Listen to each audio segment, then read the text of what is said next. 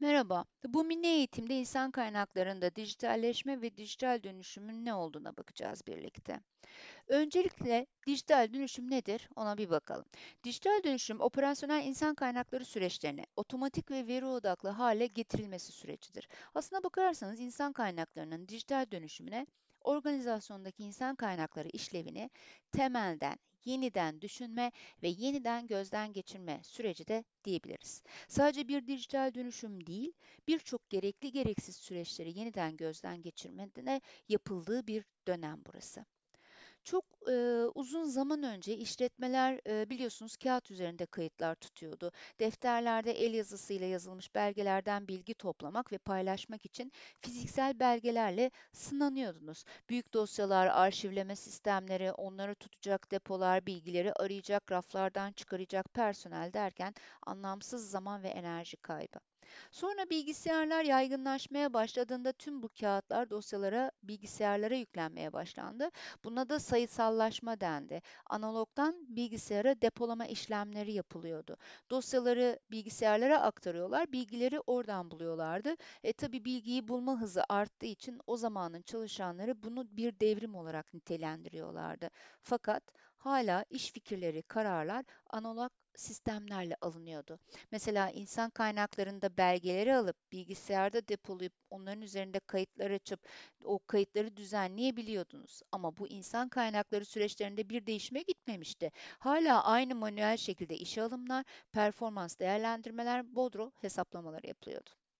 Teknoloji geliştikçe bu bilgiyi depolama işlemi tabii ki yeterli olmamaya başladı. Bilgileri yeni şekillerde kullanmak için fikirler üretmeye başladılar. E bu durumda da aynı zamanda teknoloji de e, eş zamanlı bir şekilde gelişiyordu. Böylece dijitalleşme fikri şekillenmeye başladı. Ee, yeni teknolojilerle yeni şeyler ve bunları yapmanın yeni yollarını aramaya başladılar. Ee, bir çalışanın getirdiği izin kağıdını bilgisayara yüklemek değildi artık dijitalleşme. Çalışanın da bilgisayar üzerinden izin talep etmesi, bu talep ettiği iznin yöneticinin onaylaması, ardından var olan izinlerinden düşmesi gibi bir bir ardına detaylandırılan süreçlerin dijitalleştirilmesine ihtiyaç duyuldu.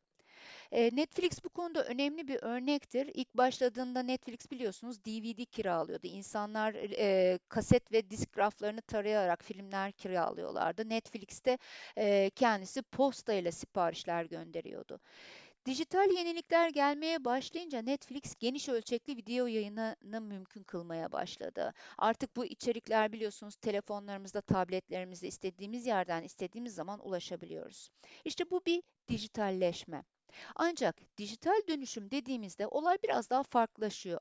Bunu da yine Netflix e, örneğiyle anlatmak istiyorum. Mesela bugün Netflix ne yapıyor? Sadece film izlemiyorsunuz değil mi? Her ülkenin en iyileriyle kendi prodüksiyonlarını yapıyorlar. Aynı anda bunu tüm dünyaya sunuyorlar. Yayınların anında ne kadar izlendiğini, ne tür içeriklerin kabul gördüğünün istatistiğini tutuyorlar ve ona göre uygun içerik çıkarıyorlar. E, üyelerin seçimlerine uygun şekilde içerik kütüphanesini özelleştiriyorlar. E, böylece kullanıcı tercihlerine göre önerilerde bulunabiliyorlar. Üyelerin tarzına uygun filmler önerildiği için de üyelerin saatlerce içerik araması, sıkılıp platformdan çıkmasını da engelliyorlar. İşte dijital dönüşüm budur. Dijital dönüşümün önemli bir unsuru teknolojinin potansiyelini anlamaktır. Bu işleri aynı şekilde ne kadar hızlı yapabiliriz diye sormak anlamına gelmiyor. Dijital dönemde kaldı bu soru. Fakat dijital dönüşüm dönemi dediğimizde teknolojiyle gerçekten neler yapabilir? Teknoloji yatırımlarımızdan en iyi şekilde faydalanmak için işimizi ve süreçlerimizi nasıl uyarlayabiliriz diye sormamız gerekiyor. Eee, insan kaynakları dünyada ve Türkiye'de de şu anda dijitalleşme sürecinde. Henüz sizlere anlattığım bu dijital dönüşümü gerçekleştirebilmiş değil. Çünkü insan kaynaklarının bu noktada çok boyutlu düşünmesi gereken parametreleri var. Yayın organları kadar hızlı hareket etmesini engelleyen kendine has dinamikleri söz konusu. Haberlerini okuduğunuz yapay zeka mülakatları gibi teknolojilerse pek istenen boyutta değil. Henüz bu tür süreçlerde yapay zeka kullanılsa bile bu çok kalabalık başvurularda ön eleme yapılabilmesi için kullanılabiliyor sadece. Böylece bir sonraki ölemede insanın e, elleri kolaylaşıyor. Henüz insan kaynaklarında insan inisiyatifi ve kararları geçerli. Şu an e, Türkiye'de de insan kaynakları dijitalleşiyor evet ama bir dijital dönüşüm yaşanmıyor demiştim biliyorsunuz az önce. Dijital dönüşüm için insan kaynaklarında elinde bulunan veri ilerideki insan kaynağını planlamak, yönetebilmek ve yönlendirebilmek için kullanabilmesi gerekiyor geçmişin verisini analiz ederek geleceğe yönelik öngörülerde bulunabilmeli ve bu öngörülere göre insan kaynağını, yeteneğini, hedeflerini, kısaca geleceğe dönük tüm insan kaynaklarını süreçlerini planlayabilmeli. Şu anda sadece veri depoluyor ve raporlayabiliyor. Ama bir adım öteye gidip bu verilerle öngörülerde bulunup geleceği şekillendiremiyor. Sadece veri depolamak ve raporlamak değil, bu veriyi geleceği e, öngörebilir, e, öngörerek kullanabilmek aslında bakarsanız insan kaynaklarında dijital dönüşümü başlatmış olacak. Maalesef Türkiye'de bu konuda araştırmalar yapılmadığı için belli bir oran veremiyorum sizlere ama en azından şunu söyleyebilirim ki ilk 500'de bulunan şirketler bir şekilde dijitalleşmeye başladı. Bunlar arasında dijital dönüşüme giren belki olmuştur ancak tam kapasiteyle bunun sağlandığını henüz sanmıyorum. Artık e, büyük çaplı değil, küçük işletmeler bile dijitalleşmeye ihtiyaç duymaya başladılar. E, peki bu dijitalleşme sonucunda ne elde etmek istiyorlar diye sorarsanız öncelikle en önemlisi ve ülkemizin mevzuatından kaynaklı olan karmaşık bodro hesaplamaları nedeniyle gelişmiş bodro yönetimine ihtiyaç duyuyorlar diyebilirim. Bodro yasal süreçleri barındırdığından dikkatli, insan hatasına yer vermeyecek şekilde doğru hesaplanmalı biliyorsunuz. Bu nedenle de dijitalleşmenin başında yer alıyor.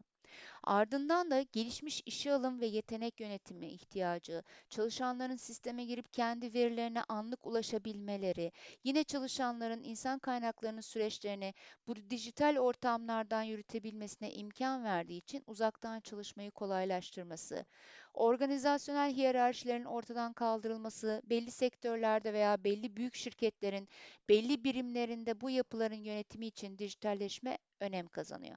Çalışanlara gerçek zamanlı geri bildirim verebilmesi, mevzuata uyum sağlamayı kolaylaştırması, gelişmiş karar mekanizmaları, kolay veri alma, gelişmiş etkinlik ve verimlilik sağlama ihtiyacı, gene gelişmiş güvenlik ve risk yönetimi, zaman ve efordan tasarruf gibi sonuçlar elde etmeyi planlıyor organizasyonlar. Eğer iyi bir dijitalleşme projesi uyarlanırsa tüm bu amaçlarına ulaşmamaları için hiçbir neden yok. Ee, İnsan kaynaklarının dijitalleşmedeki amacı elbette şirket yönetimleriyle aynı. Biraz önce saydıklarım insan kaynakları için de geçerli. Ancak bazı noktalarda insan kaynaklarının kendine has başka amaçları da var elbette. İnsan kaynaklarında dijitalleşmeye çoğunluk yönlü bakmak gerekiyor. Ee, özellikle süreçleri otomatikleştirmek, tekrarlayan görevler için harcanan süreyi azaltmak, çalışan deneyimini en üst düzeye çıkarmak, böylece çalışan memnuniyetini de arttırmak, operasyonlardan kalan zamanda strateji oluşturmak, bu stratejilere zaman ayırmak, karlılığı arttırmak gibi ana hedefleri var insan kaynaklarının. İnsan kaynaklarında e, dijitalleşme süreçleri otomatikleştirir, otomasyon kültürü getirir. Ama bu kadarla da kalmıyor, hangi süreçlerin gerekli olduğunu da sorguluyor. Süreçler manuel olduğunda gerekli olan bazı görevler var biliyorsunuz. Dijital dönüşüm sonucunda bu görevler ortadan kalkabiliyor. Dijitalleşme sürecinde organizasyon yapısının yenilenmesi gerekebiliyor. Bu sayede çözülmesi gereken sorunlar bazen daha da belirginleşiyor ve bu sorunların çözümü için teknolojinin mümkün olduğu en verimli şekilde kullanılması gerekiyor. Bazen de yıllarca sorun olan bir konu dijital dönüşüm sayesinde kendiliğinden ortadan kalkabiliyor. Dijitalleşme ile yeni çalışma yöntemleri, dijital becerilerin gelişimi, yeni yetenekler kazanma, yeni rollerin oluşması, yani köklü bir kültür değişimi de beraber, beraberinde gelecek. Yeni roller oluşuyor ve yeni yetenekler işe alınması gerekiyor. Mesela performans hakkında diyelim ki öngörülerde bulunmak istiyorsunuz. Bunun için insan kaynakları analitiğini kullanacaksınız diyelim. O zaman ne yapıyorsunuz? Bir analitik uzmanı, bir veri bilimcisiyle çalışmak istiyorsunuz değil mi? Dijitalleşmeden bir adım öteye gidip dijital bir dönüşüm yaratmak isterseniz bu işin özü dijital dönüşüm kültürünün yaratılmasında yatıyor. Ee, bu tür bir dönüşümle sadece yazılımları nasıl kullanacağını öğrenmekle kalmıyorsunuz. Aynı zamanda dijital ortamları çalışanların yeteneklerini geliştirecek şekilde nasıl kullanacağınızı da öğreniyorsunuz. Dijital dönüşüm aynı zamanda bir zihniyet dönüşümüdür. Organizasyonun genelindeki zihniyetin değiştirilmesi gerekiyor ve bu değişiklik liderlikten başlıyor, şirketin geri kalanına kadar iniyor. Ee, sürekli gelişen metodolojilere rağmen günün sonunda birçok dijitalleşme projesi hala başarılı değil maalesef. Amerika'da son yıllarda yapılan farklı çalışmalara göre sektördeki başarı oranı %60'ın altındaymış. Geleneksel proje yönetimiyle %47 başarı yakalanırken çevik proje yönetimiyle %60 başarı sağlandığı söyleniyor bu araştırmalarda. Yani burada projeyi hangi yöntemle yürüttüğümüz önemli bir konu. Evet ama araştırmacıların sürekli üzerinde durdukları bir başka konu dijital dönüşüm kültürü yaratmadan yani bu konuda bir devrim yapmadan başarının yakalanamayacağı konusu. Anlaşılan o ki çalışan düşünce ve davranışlarını teknoloji odaklı şekilde yeniden yapılandıramadığımız sürece de bu dönüşümü yakalamamız çok zor gibi görünüyor. Uzmanlar diyor ki dijital dönüşümün sağlığı açısından şu sorulara cevap veremiyorsanız dönüşümü durdurun. Neden dijitalleşiyoruz? Başarıyı nasıl ölçeceğiz? Bu sorular insan kaynaklarının dijital dönüşümüne başlamanın ilk adımı. Ancak bundan sonra size bugün e, anlattığım o dönüşümün uygulama süreci gelecek. Dijitalleşme süreçten etkilenen herkesin ili, iyi, işini kolaylaştırmalı ve son kullanıcıya fayda sağlamalıdır.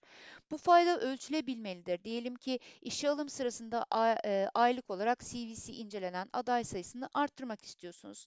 Bunun için de dijital bir platform kullandınız diyelim. Bu aracı kullanmanız dijital bir dönüşüm değil. Beklenen sonuç nedir burada? Potansiyele sahip kaliteli adaylardan bir veri tabanı oluşturmak öyle değil mi? Yoksa olabildiğince çok aday olması değil, işinize yaramayacak birçok CV olabilir. Ama siz sizin şirketinizde aradığınız kriterlere uygun aday sayısını arttırmak istiyorsunuz. Peki bunu nasıl ölçersiniz? Örneğin her kritere bir puan atarsınız. En yüksek puan sahibi olan aday sayısını ölçersiniz değil mi? İşte bu adayların sayısı sizin bu kullandığınız dijital platformunda başarısını ölçecektir. Size ölçülebilir bir dijital dönüşüm çıktısı için e, bu örneği verdim. En başta söylediğimiz gibi dönüşümden beklenen amacımızı çok iyi tanımlamamız gerekir. Bir dijital dönüşüm projesinin başarısı yarattığı katma değer ile ölçülecektir. Beni dinlediğiniz için teşekkür ederim. Görüşmek üzere. Hoşçakalın.